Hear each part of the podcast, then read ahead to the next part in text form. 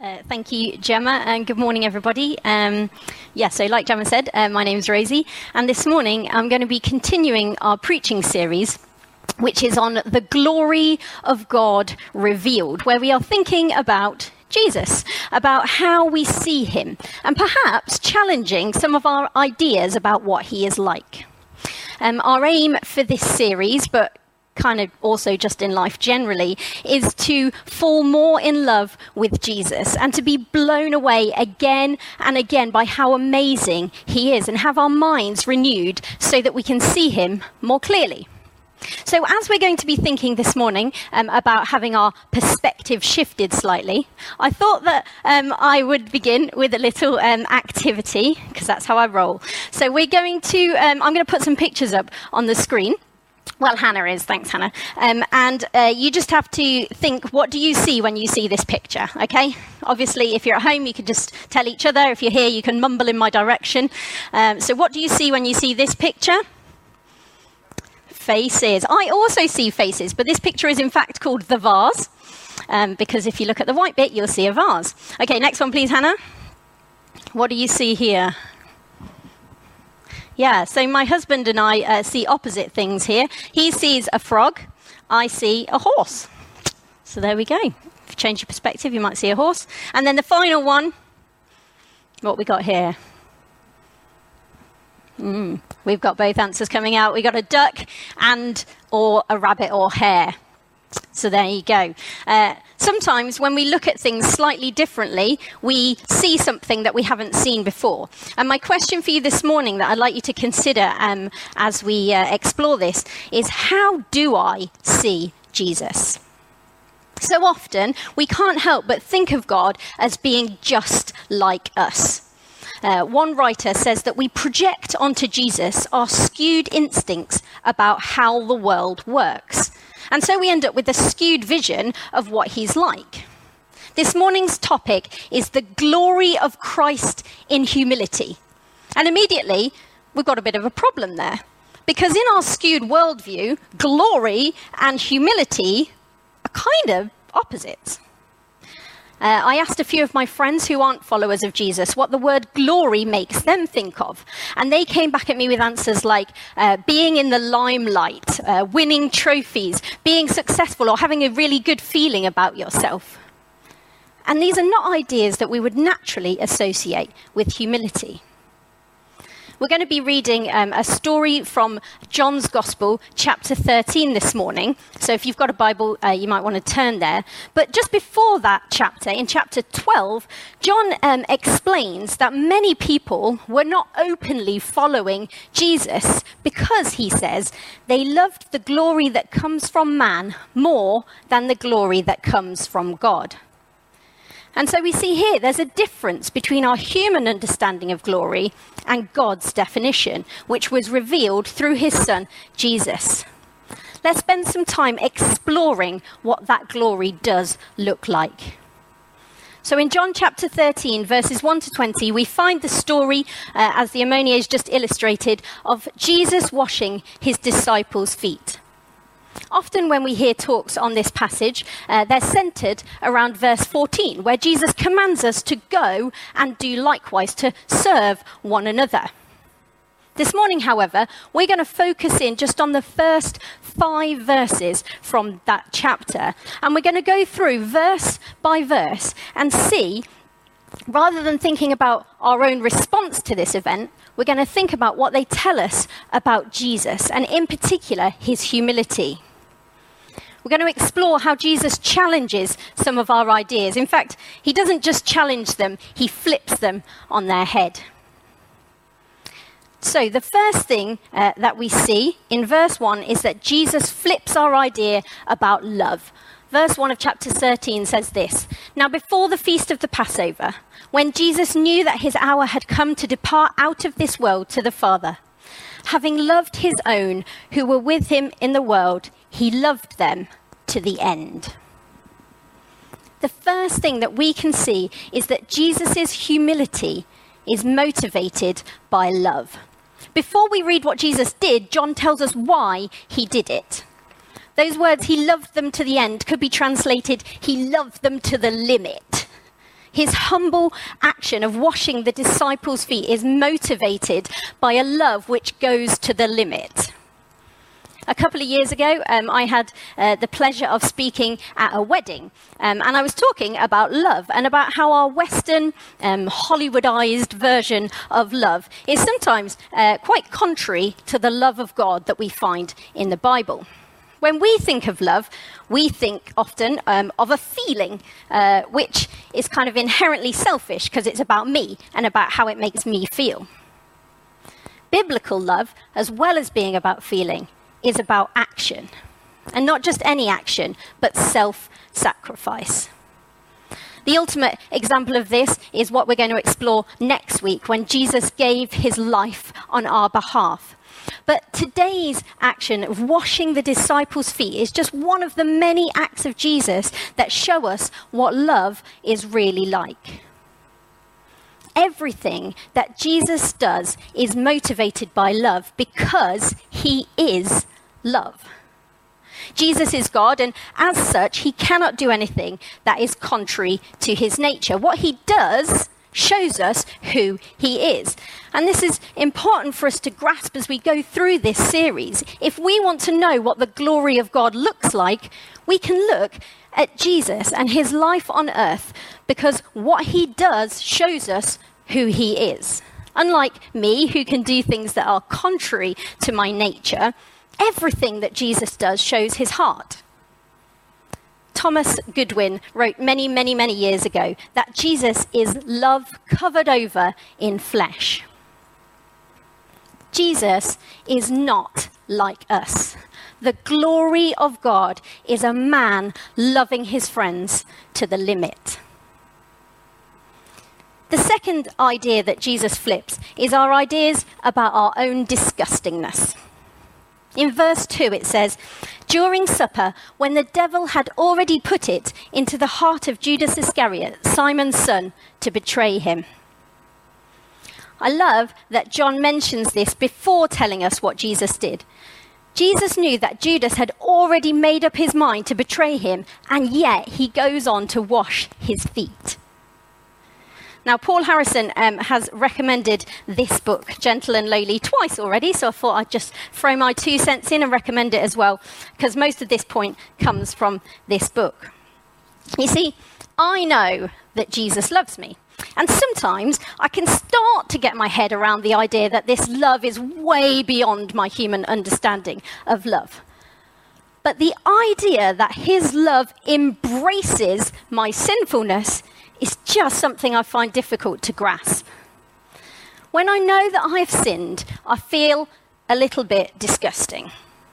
How could a holy, perfect, dare I say, glorious God accept me? I mean, look back at the Old Testament and all those cleansing rules. How could I possibly come near to him? I mean, surely, even though I've been made right by Jesus' sacrifice, surely he must find me a little bit repulsive to come near to. Or, as Dane Ortlund puts it in his book, we naturally think of Jesus touching us the way a little boy reaches out to touch a slug for the first time.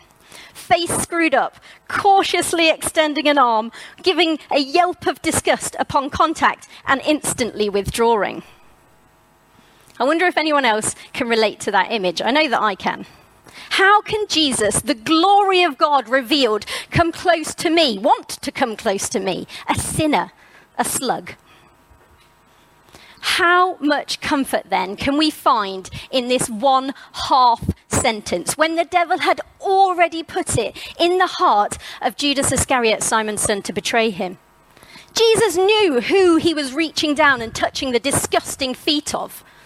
But, as Ortlund explains in his book, the high and holy Christ does not cringe at reaching out and touching dirty sinners and numbed sufferers. Such embrace is precisely what he loves to do. He cannot bear to hold back. You see, we imagine that Jesus could not bear to touch us. In fact, he cannot bear not to. We said that Jesus is love, therefore, everything he does is love. And in the same way, he is mercy. His heart is drawn out to us in our sinfulness, and he must show us mercy. It's his nature. In fact, he loves to do it, it is his heart. Allow me to quote Ortlund one more time. It says, His holiness finds evil revolting, but it is that very holiness that also draws his heart out to help and relieve and protect and comfort. Jesus knew that Judas would betray him, and he washed his feet. Jesus knows your sin, and he longs to comfort and help you. Allow this truth to wash over you. Jesus is not like us. The glory of God is a man washing the filthy feet of the person who would hand him over to be killed. And so to verse 3, Jesus flips our idea of humility. It says this Jesus, knowing that the Father had given all things into his hands and that he had come from God and was going back to God. One of the things that I think of when I consider humility is the fact that we say things like, oh, no, no, no, it, it wasn't me. I'm not important. I'm nothing special. Jesus is not like this. He knew who he was. He was confident in his identity. He knew he'd where he was coming from, where he was going to, and that the Father had given all things into his hands. In verse 14 of this chapter, he refers to himself as Kyrios, Lord, which is a, of, a term of um, uh, supreme authority which is used to refer to God. So, knowing all this about himself, what does Jesus choose to do? To uh, flash his power about, perhaps, uh, to demand service from other people, to overthrow the Romans as the Jews were hoping? No. He once again shows us that he is not like us. One uh, commentator says of the foot washing that this act showed that Jesus is God supremely because we wouldn't do this. Jesus shows us that humility doesn't mean underplaying our identity. If we are followers of Jesus, we are made heirs with him. Rather, humility means knowing our privileged position and choosing to serve. Jesus is not like us. The glory of God is a man confident in his identity, choosing to serve. The final thing that Jesus flips is our idea of glory. Verses 4 and 5 say Jesus rose from supper. He laid aside his outer garments and, taking a towel, tied it around his waist. Then he poured water into a basin and began to wash the disciples' feet and to wipe them with a towel that was wrapped around him. And so we come to the shocking event itself.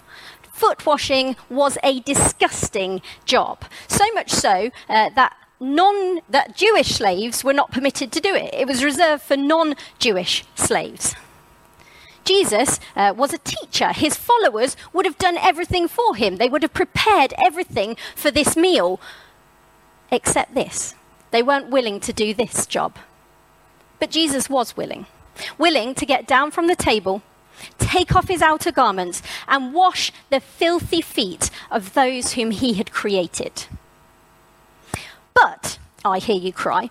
How does this tally up with uh, the idea of glory revealed to us in the Old Testament?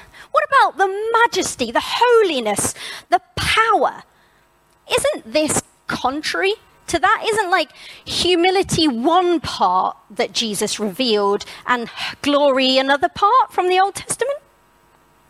Well, as we have already said, Jesus is clear that he is God. And we've said that God cannot be or do anything other than who he is. And so this act of humility is glorious. Let's explore that. Just before this story, in chapter 12, John quotes twice from the book of the prophet Isaiah from the Old Testament. He quotes first from Isaiah chapter 6, a chapter which begins with Isaiah seeing a vision of the Lord high and lifted up in the temple. He then goes on to quote from Isaiah 53, where the suffering servant is introduced to us, the man of sorrows, despised and rejected by men. Now, that first image uh, that Isaiah saw of the Lord on the, on the throne, high and lifted up, with his uh, robe filling the temple, surrounded by his worshipping servants, that's quite easy for us to equate with the idea of glory. This second image, however, this suffering servant, seems less glorious in our worldly eyes, right? And yet, John brings these two passages together to show us that this is the same man. This is the Lord, the Messiah. This is Jesus. Jesus doesn't change what glory looks like. He simply opens our eyes to the fact that this is what God has always been like. God had already been revealing himself to be humble throughout the Old Testament. When Moses asked to see God's glory, God, Yahweh, says, I will make my goodness pass before you, and describes himself as gracious and merciful immediately. This is who he is, who he has always been, and who he will always be. God defines glory. We have skewed ideas of what glory looks like, but when we look at Jesus and then look at the whole of the Bible, we can have our minds renewed to see that Jesus is not like us. The glory of God is a man on his knees washing his followers' feet. I wonder if the band could come back up onto the stage. I want to just finish before uh, we sing by looking at that passage from Isaiah 6, which John quotes, and seeing how it parallels our story from this morning. After that, we're going to sing together King of Kings. The whole aim of this series is to help us wonder at and worship Jesus more. Let's marvel once again at this man who flips our ideas of love, of our own disgustingness, of humility, and of glory. Isaiah saw the Lord sitting upon the throne, high and lifted up. Jesus got down from the table. Isaiah saw the train of his robe filling the temple. Jesus took off his outer garments. Isaiah saw servants surrounding the Lord, calling, Holy, holy, holy. Jesus knelt before his servants, washing their feet. This is the Jesus that we worship, our Lord, high and lifted up and humbly kneeling down. What a glorious king.